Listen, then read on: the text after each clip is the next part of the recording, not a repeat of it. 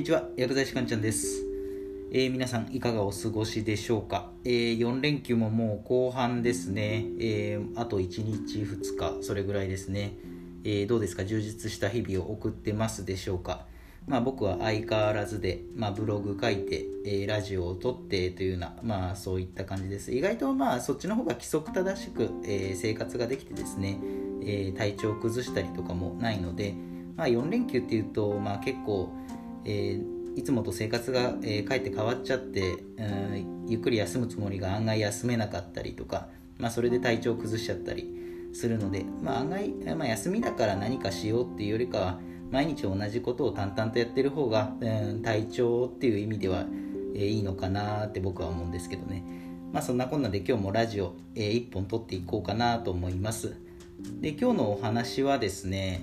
予備校には通った方がいいのかどうかっていうことをお話ししていこうかなと思います。うん、予備校ですね。うん、今学生の人はもちろんなんですけど、大人の方も、まあ、もし、まあ、自分の子供をね予備校に入れた方がいいのかどうかっていうふうに、まあ、悩んでる親御さんいるかと思うんですが、まあ、そういった方に、まあ、参考になるかな参考になるお話かなとは思いますので、まあ、気楽に聞いてみてください。で予備校に通った方がいいのかどうかっていうのは一概にこうだっていうのが少し難しいテーマではあるんですね。勉強に関して言えばそうですね。予備校の授業っていうのは確かに分かりやすいです実際。で学校の授業だけではどうしても理解が深まらないっていった学生に対しては、まあ、大きな救いの手になるっていうのは確かなんですね。で予備校って僕は勉強以外にもメリットがあると思っていてそれは同じ予備校に通う仲間同士で切磋琢磨して勉強へのモチベーションを高く保てるっていった、まあ、そういったメリットがあるなって思います。まあえー、ただ一方でねあの一人で黙々と勉強に取り組んで、まあ、もう一人でどんどん進めて理解を深められるっていう学生も、まあ、当然一定数いるので、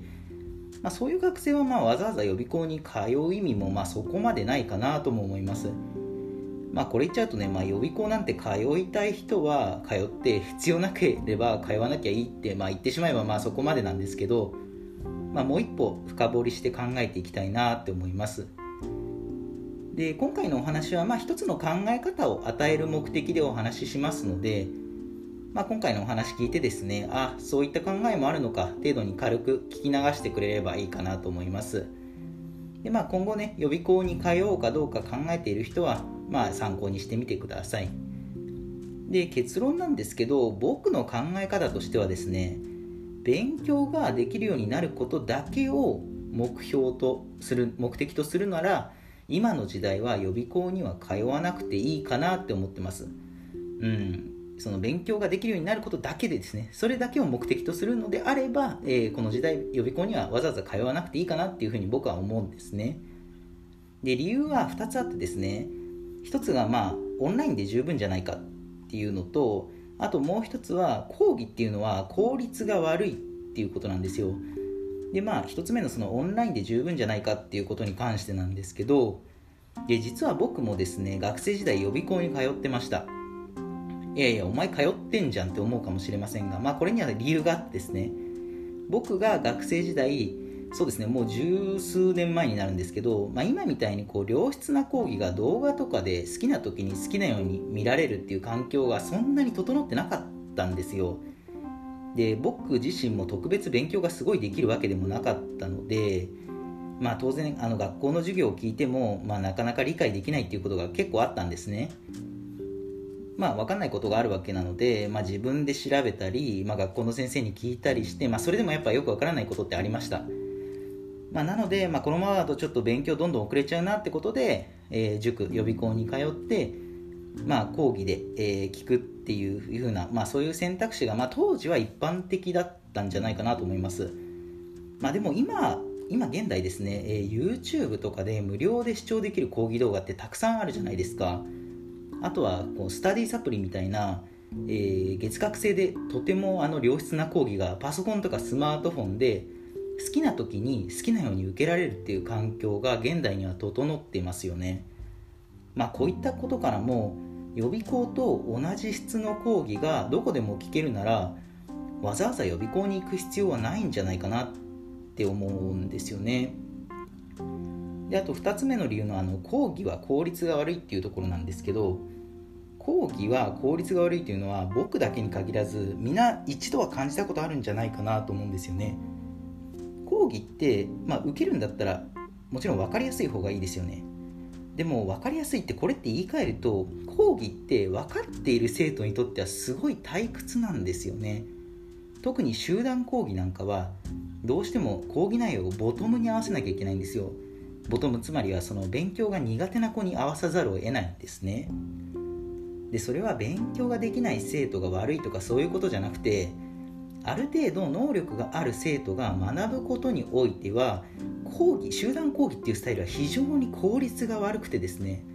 その生徒の成長スピードの妨げになっている部分もあるんですね。で僕の、まあ、ベストアンサーとしては分かる部分は、まあ、もう講義じゃなくてテキストですね。もうあの書籍とかのテキストでもひたすら理解を深めてで自分だけではどうしても分からない部分だけ、まあ、講義を受けて理解する、まあ、これこそが、まあ、生徒一人一人が本当に伸びる、まあ、ベストな勉強法なのかなって僕は思うんですね、まあ、今だとテーラーメイド教育なんて言いますけどまあえー、とこの分からない部分だけ講義を受けるっていうスタイルは、まあ、集団講義をまあ主として行っている予備校なんかではできませんよね、まあ、予備校によってはですねコース別の DVD がいくつかあってまあ各々自分に合うものを借りてですね各自映像授業で勉強するという予備校もありますが、まあ、それだったらわざわざ予備校で勉強する必要はないかなって僕は思うんですよね。でやはり現代は動画コンテンツで好きな時に好きなだけ、まあ、受けられるっていうそういう環境があるっていうことを考えると予備校の必要性っていうのはすごい薄いなって僕は思います。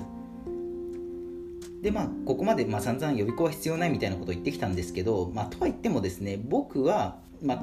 完全にその予備校が完全に必要ないとも思わないんですね。まあ、えー、一人ではね勉強のモチベーションがどうしても保てない学生とかもいますし予備校でその勉強意識の高い生徒に揉まれるっていうことは、まあ、成長期の学生にとってはとても刺激になるっていうことは間違いないんですね。で冒頭にも述べたように、まあ、学生っていうのは、まあ、座学の勉強だけがまあ学びではないんですよ。実際に、まあ、僕も自分一人では勉強が進められなかった、まあ、学生の一人だったんですね。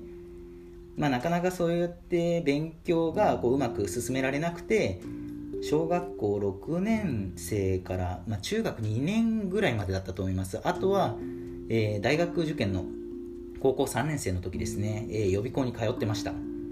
で通っていた予備校では、まあ、他の学校の生徒、まあ、他校の生徒と話す機会っていうのが、まあ、あったんですねで予備校に通う学生は、まあ、やっぱり勉強に対するモチベーションが高い生徒っていうのがまあほとんどです。まあ当然ですよね。勉強するために予備校入ってるわけですから。で、モチベーション高く勉強している同年代の学生と関われたっていうことは、えその時まあ自分にとってもね、すごい刺激になったんですよ。あ世の中にこんなに一生懸命勉強に取り組んでいる人たちがいるのか僕も頑張らないとなみたいな、まあ、そういった感覚が芽生えたりしましたでそういったなんかプラスの感覚感情っていうのは受験を終えて、まあ、大学に入ってからもですね、えー、まあ、そして薬剤師になった今現在でも、うん、結構影響が続いているなと思います、うん、なので、うん、あの時僕自身は予備校に入ったから、まあ、今もこうしてなんか勉強するっていうことに対してモチベーション高く取り組めてるのかなとも思います。まあ、ちょっと話がねあちこちそれちゃったりしたんですけど、まあ、まとめですね。で1つ目ですが、えー、周りに左右されず1人である程度勉強を進めることができる学生は予備校には通わなくていいかなって思います。で2つ目は勉強への苦手意識が強い学生や、まあ、あとは予備校の環境的要因が勉強へのモチベーションになる学生なんかは通ってもいいかなっていうのが、えー、今日のまとめです、えー、いかがだったでしょうか？あなたの人生がグッドライフになりますように薬剤師かんちゃんでした。また次回もお会いしましょう。さようなら。